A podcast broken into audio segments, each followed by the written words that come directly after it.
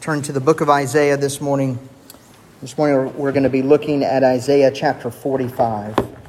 Isaiah chapter 45. I'm going to read the, the whole chapter, verses 1 through 25 for us. Let me remind you as we uh, look at this passage, as we hear from the Lord, that this is God's good and kind and gracious word to you this morning.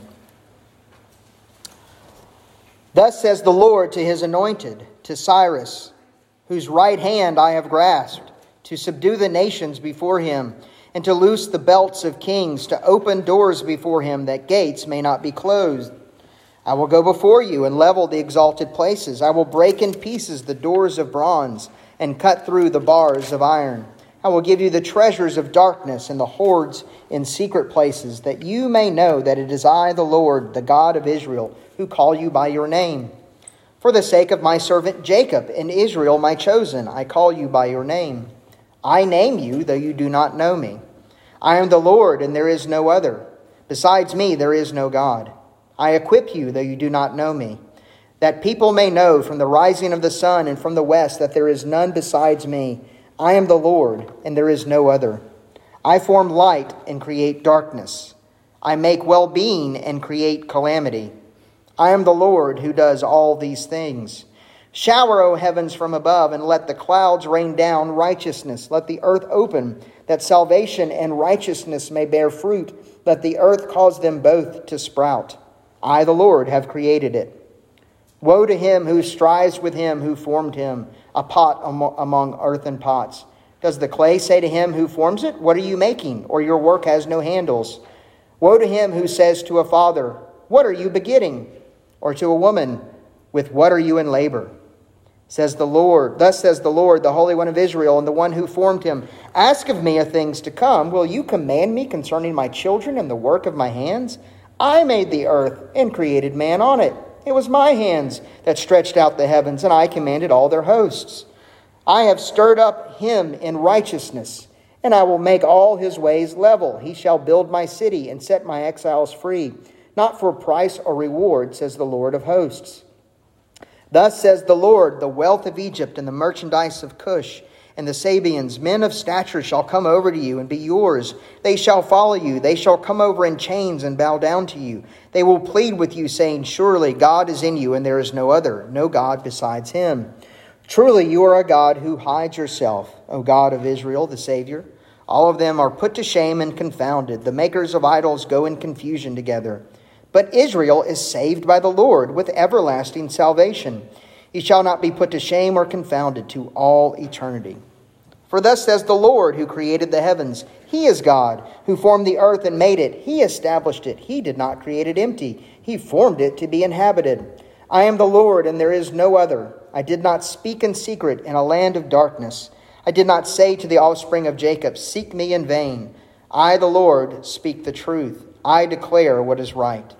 Assemble yourselves and come. Draw near together, you survivors of the nations. They have no knowledge who carry about their wooden idols and keep on praying to a God that cannot save. Declare and present your case. Let them take counsel together.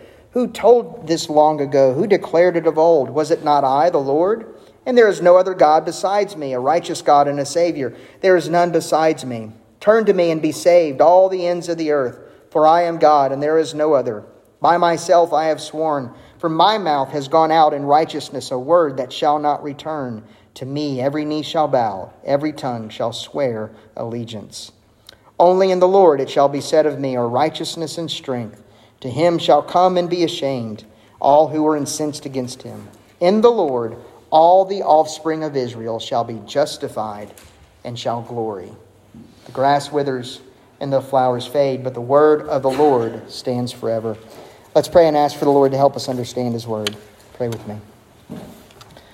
Father, we thank you for giving us this word today, and we pray uh, that, that by this, uh, by seeing your surprising choice uh, of a Savior of your people, that we might be uh, astounded by your salvation, that we might be in awe of your work, that we might come to Jesus Christ today. Help us to see him and to, to see him in his glory uh, help, uh, I pray that you would help us to, to walk in the light this morning in the light of your word. We pray these things in Christ's name. Amen. I was reflecting this week uh, on whether or not there was anything really surprising anymore. Uh, I've been, as I've been working through Isaiah, I've been kind of trying to tease at that theme of, of surprise. Um, and I was thinking about it and I was considering, you know, whether or not we are really surprised by very much, you know, with all of our technology, with all of our access to all this information. And as I was doing this, uh, you know, if, if in that moment on Monday morning, if you would have looked through the window of my office, if you would have seen me, you would have seen just a, a normal looking guy sitting there at a normal looking uh, desk, doing nothing but thinking. But then in a split second, you would have been surprised because in a split second, I was flailing my arms all around. I, I actually jumped up and I pushed my chair back. Chair fell to the floor. And you, if you would have been watching this, you would have been going, going, What in the world happened? Well, I'll tell you what happened. As I was thinking about surprises, a spider dropped down from the ceiling right in front of me. And I was surprised. I was scared half to death. Jumped up and I looked like a wild man. Um, and so I thought how appropriate it is that I was surprised while I was thinking about surprises. And that's the way the Lord works sometimes. He surprises us at the most surprising times. And, and again, this book of Isaiah really is pulling out kind of that idea that the Lord works in really surprising ways. Uh, and, and it's really interesting because, and I hope you've seen this through Isaiah, that the Lord does things in ways that we would not do them. And that's kind of the proof that He is God and we are not. So uh, there's a lot of surprising things also since we're in the Christmas season. I want you to understand uh, the biblical message of Christmas is really a surprising message. Um, and what I hope to do, and, and hopefully I'll get to do this a little bit as we as we end as I end this sermon, I, I want to look at that a little bit closer in this idea that the, the biblical message is a surprising uh, message. But this morning, as we, uh, as we look at this passage, I want to look at it in three ways. So, first of all, we're going to see Yahweh's surprising uh, servant, and that is verses 1 through 8. But it's really a continuation of chapter 44, what we saw last week. Secondly, we're going to see Yahweh's reasoned response to our surprise. And we see that in verses 9 through 13. And then third, we're going to see Yahweh's consummate call to us.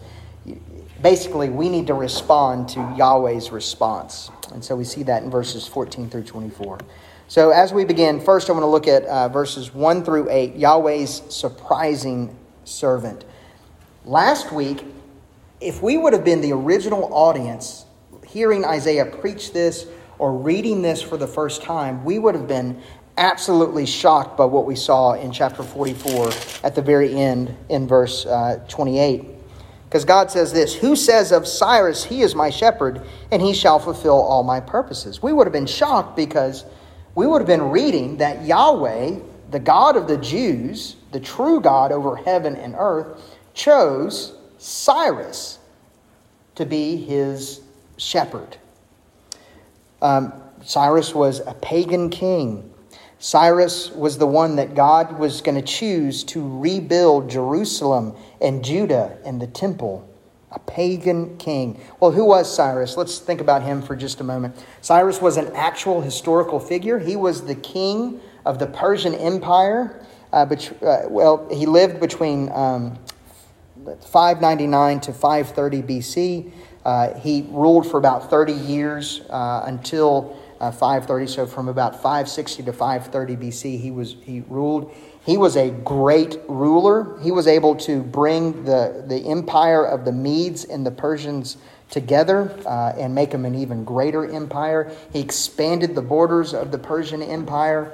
Uh, historians actually look to uh, Cyrus as an example in history, uh, one of the rare examples in the ancient times of a benevolent ruler.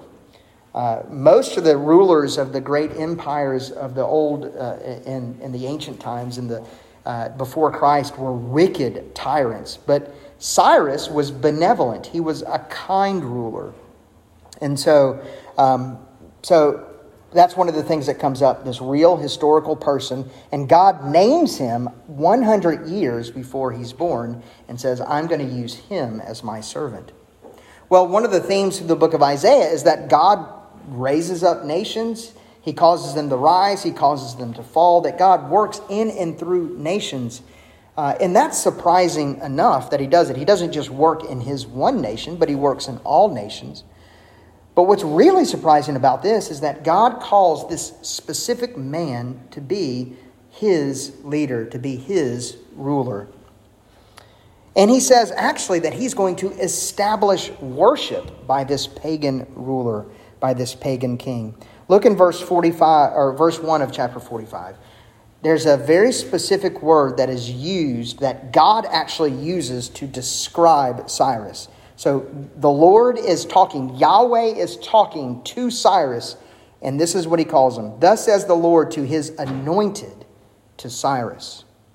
Now, the idea of anointing is one that comes out, it's used often in the Bible, uh, but, but very rarely is it ever used of a specific person. Very rarely is a person called an anointed person. And then this is the only place in the Bible, and this is important, the only place in all of the Bible when a non Jewish person is called the anointed. Now, perhaps using the actual Hebrew word here will help us understand the importance of this. And this is one of the few places where using the, the actual Hebrew word helps us understand a little bit more, okay? So here's what it actually says in the Hebrew Thus says the Lord to his Messiah, to Cyrus. There's only a few people in the Bible that were called the Messiah. The Messiah was the one that all of history was looking for to be the Savior of God's people. Yahweh had promised the Messiah would come and save his people. And now God says, Cyrus is the Messiah. That is shocking. That is surprising. He not only says that he's going to be the Messiah, but he says how he's going to be the Messiah. He says, I'm going to hold Cyrus by his right hand I'm going to go before Cyrus. I'm going to level all of these nations. I'm going to give him all of the wealth of the nations that they've hidden. I'm going to make Cyrus and the Persians strong, powerful, and wealthy. I am going to bless the Persians. And he quits Cyrus to do all of these things. But here's what's interesting. But Cyrus does not worship Yahweh. As a matter of fact, here we're told that Cyrus does not know that Yahweh is the one that does this. You see it in verse 4 and verse 5. God says, For the sake of my servant Jacob and for in Israel my chosen, I call you, that's Cyrus, by your name. I name you, though you do not know me. And then in chapter or in verse 5, I equip you, though you do not know me. So I want you to understand the point here that he is equipping a pagan king to be his Messiah for his people, even though that pagan king does not know him, does not worship him, does not bless him. And that's surprising because typically we think this is the way God works. God blesses those that bless him. But Cyrus and the Persians don't know Yahweh. They don't bless Yahweh, and Yahweh is blessing them all the same. Well, the question that should arise from that is well, why does God act this way? Why does he do this? And in these verses, in verses 1 through 8, there's at least three reasons that he gives as to why he does this. First, well, before I get into the three reasons, let me just say this, and I'm going to say it, I'm going to say it again in a moment. These three reasons are so important because they answer every single why question that you can ever have. Okay? That's how important this is. If you ask the question why, these three reasons that he gives in these eight verses are the three reasons why everything happens. So, the first reason, why does God do this? God says that he raises up Cyrus and the, uh, so that Cyrus and the other nations can be absolutely sure that Yahweh alone and only Yahweh is the God that should be worshiped. God says that he is anointing Cyrus, and he's doing it because in some way, this is a means that he uses to call other people to know him, to know who he is. In verse 6, he says that this actually proves his godness to the world. Now, that doesn't mean that everyone believes in him, but it does mean that whether you believe or not, you are left without excuse about believing that Yahweh alone is the one true God. Secondly, God does this for the sake of his servant uh, Jacob. I hope you saw that again. We saw it last week, we see it, saw it again this week. Why does God do this? For the benefit of his servant Jacob. Understand, God says, I am raising up a pagan king. I am raising up a king that is, uh, is, according to the standards of the Bible, is technically wicked because he doesn't worship Yahweh and he lives a wicked life. He is wicked. I am raising him up, raising him up for the benefit of my people. I am raising up a wicked leader to bless my people. And then, thirdly, he says, most importantly, Yahweh does this to show his glory. He says in verse 7, and this is this 2020, I mean, whatever you think of 2020 and how things have happened, just look at this should explain why things have happened in 2020 the way that they have. Look in verse 7. I form light and create darkness. I make well being and create calamity. Why has 2020 happened the way that it has? Because God makes well being and calamity. God makes the good times and the bad times. God is sovereign over all of those things. And all of those things, he says, I am the Lord who does all of these things. And he says, I'm doing this for the sake of his glory.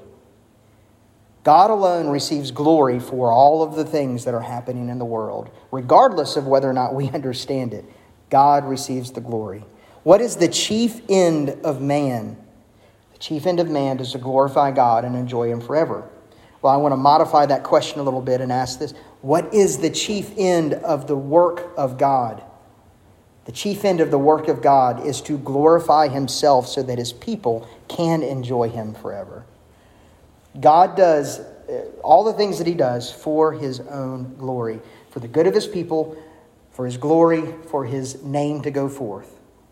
And again, here's the point I want you to realize that only God would work this way.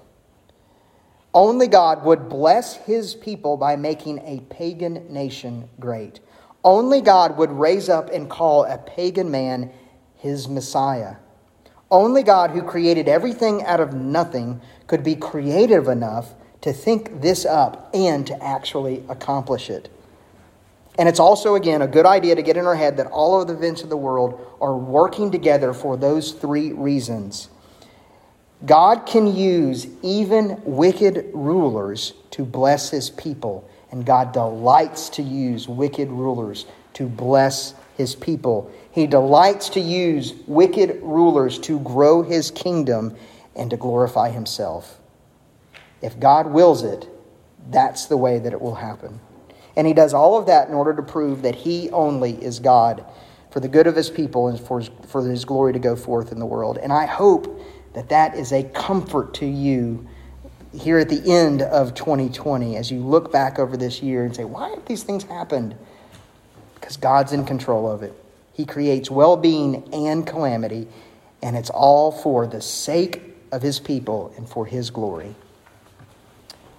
But now there's, there's kind of an unspoken question that comes up in this passage right at this point. At the end of verse 8, it's almost as though God shifts his focus and he starts doing something different. He starts talking a little bit different. You see something similar in the letter to the Romans, especially in all of, all of the Apostle Paul's writings, but especially in the letter to the Romans. The Apostle Paul, who is a, a Jewish scholar, is he understands the Jewish scriptures and he understands how they're written, and he understands that this is the way that God thinks, and so he writes in a similar way. And here's what God's doing God understands that he says, I'm going to raise up Cyrus, and it seems like madness, and he says, and you have some objections to that. And so God now deals with those objections. And in Romans chapter 9, the Apostle Paul is borrowing right from here when he says this. He says, But who are you, O man, to answer back to God? Well, what is molded, say to the molder, Why have you made me like this? Has the potter no right over the clay to make out of the same lump one vessel for honored use and another for dishonorable use? So here's what's happening. Let me just kind of clarify again. God has said, I am going to raise up a pagan ser- uh, servant uh, to do my bidding. And all of God's people are like, uh, What are you doing? This seems like madness. And God says, I know that that's the question that's lying behind, uh, you know, that, that's the question that you have. And he says, I'm going to give you some answers for it. But I want you to understand that that question, God, what you're doing seems like madness, that, or that statement, there, there's a heart that lies behind it. And the heart is essentially saying, God, you are not trustworthy. That what you're doing in the world isn't right. That what you're doing in the world, that your work, Lord, is subpar. And it's kind of like this. Um, have you ever seen someone loading a dishwasher?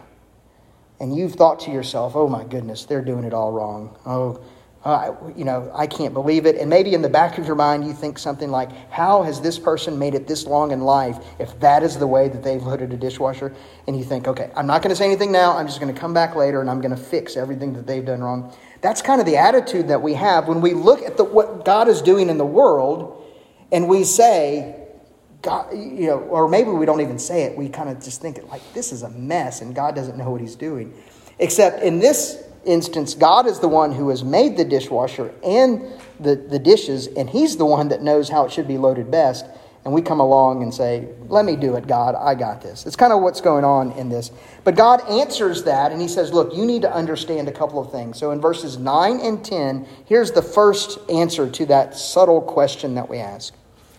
God says this Woe to him who strives with him who formed him, a pot among earthen pots. Does the clay say to him who forms it, What are you making? Or your work has no handles? And then does, he, does a man say, basically, does a man say to a father, I can't believe you're, this is your child? Or, or, you know, like, oh my goodness, mom, I can't believe you're having this baby it's kind of silly in a sense because he's saying it's like a, a, pot that's being made that that's while he's being formed and made looks up at the potter going you're doing it wrong nope that's not right.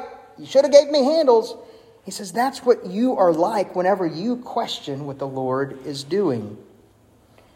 And you also see this you see this actually in very subtle ways in our lives. When we grumble and complain about how things are going in the world or how things are going in our life kind of that question, God, or that statement, God, you're doing it wrong, is behind all of it. Now, we're savvy enough usually to know we're not supposed to say those things out loud, uh, but we grumble and complain about how our lives are going and how things are going in our work and our job and our families and all of those things. But God says to us, I am the creator, I know what I'm doing, and you don't. And even if you could have all of the access to the information that I have, you couldn't handle it if you did. So that's kind of the first answer. He says, I've made you, you can't handle it. Trust me with it. Second thing he says in verse 12 since God is the creator, he says this I made the earth, I created man on it. It was my hands that stretched out the heavens and commanded all their hosts. It's another way of him saying, I made the world. I made everything in it. I made Cyrus. I made, I made the Jewish people. I made all of it. I can do what I want. God can do all his holy will because this is his world. He can do whatever he wants. And you know what God's holy will in this instance is? He says it in verse 13 I have stirred him up in righteousness. I will make all of his ways level. He shall build my city and set my exiles free, not for price or reward, says the Lord of hosts. He says, You know what my will is? I want to raise up a pagan king. I want him to rebuild my city. I want him to rebuild my temple. I want him to set my people go. And because I want it that way, that's the way it's going to happen. God answers our why questions. God, why did you do it that way with those two things? He said, You don't have any right to ask me because I made you. You don't have the authority. Secondly, he says, I'm going to do what I want to do. Now, to some of us, that might those two responses might sound like a parent who has listened to his child say why, why, why, why, why a hundred times, and out of out of just kind of this frustration, the parent just kind of shouts out, "Because I said so." But that's not what God is saying here. God isn't saying it's going to happen because I said so. What he's saying is you need to recognize your smallness. You need to recognize that because you are small in the grand scheme of things, no matter how large you are, you're small in the grand scheme of things, that you can't handle all of the information that God handles. You need to understand that you have a place and God has made you for that place. So, what are you called to do? You're called to trust God. Now, some of you, if you've been parents, you've had a child ask you this question Why do I need to go to school? Why do I have to do all of this work? And you can give lots of answers to that question, but you know, the child will never understand why they have to go to school until they go to school. It's not one that you can say, well, here's the reason why. Because of this. And usually that child will not learn why they had to go to school until years after they were out of school. We don't have the means to answer that kind of question. Let me give you an example out of my own life personally. I, I was one of those children. I was absolutely, um, I was rebellious with my parents when it came to schoolwork. And I could not stand math. And I asked my parents, why do I have to do math? Why do I have to do math? Why do I have to do math? And every year it's like mom would sign me up for the most complicated math uh, classes, and I was terrible at math. Um, I, I, just could not, I couldn't fathom why I had to do this. Mom, why do I have to do this? Why do I have to do this? Well, in truth, my mom did not know the answer as to why I needed to learn all of that math. But God did know the reason why. And I think I finally understood here at 43 years old why, from the age of five to however old I was when I took my last, you know, 21 when I took my last math class, why I had to learn math. And here's the answer I'm trying to think of the best way to say this. My mom did not know that decades into my future, I would have a son who loves numbers. Absolutely loves numbers. And all day long, our conversations are surrounded surrounding numbers. Dad, what's the largest number you can think of? Dad, what's two plus a million? And I know to us, we're like, well, that's a million and two. But he's like, no, I mean, like, how big a number can you get to? What's two plus a million plus one? And he goes on and on. He's five years old. My five year old son loves numbers. Now, if what if years ago, when I was six years old and I asked my mom, why do I have to learn math? If she would have said, well, one day in your future, you're going to have a son who loves math. And if you don't learn math, you're not going to be able to talk to your son. That would have made no sense, right? But now, looking back on it, my mom didn't know the answer. My dad didn't know the answer. Parents, you don't know the answer why. They don't know why, but God does. And God's plan is perfect for you. And I want you to understand that. God's plan for you is perfect. Why does God raise up a pagan king? He says, because it's the perfect thing for you. The last thing, and I'm going to do this very quickly because I don't have time to do it, uh, verses 14 through 25. God says, Now there's six calls to you. Because I am God, you have you need to respond in these six ways. I'm going to give them to you very quickly. If you want them later, I will give them to you. I'm just going to I'm going to do this very quickly. God says, I'm calling you to do these six things in response to me. I want you to acknowledge my sovereignty in verse 14. I want you to acknowledge my salvation in verses 15 through 17. I want you to acknowledge my authoritative word in verses 18 through 19. I want you to acknowledge my church in verses 20 through 21. I want you to acknowledge my acceptance of sinners in verses 22 through 23. And then the last thing, I want you to acknowledge his judgment and his justification. So God says, here are six things that I want you to do, six calls that I'm giving to you. But I want to focus on the last two real quick. Uh, the last two, beginning in verse uh, 22, the acceptance of sinners. God says, Turn to me and be saved all the ends of the earth, for I am God and there is no other.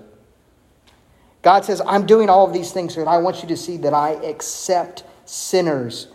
Why did he set up Cyrus to go back and rebuild the temple? Because he wanted proper worship to take place, and proper worship was to show that God, in his holiness, could be approached by sinners.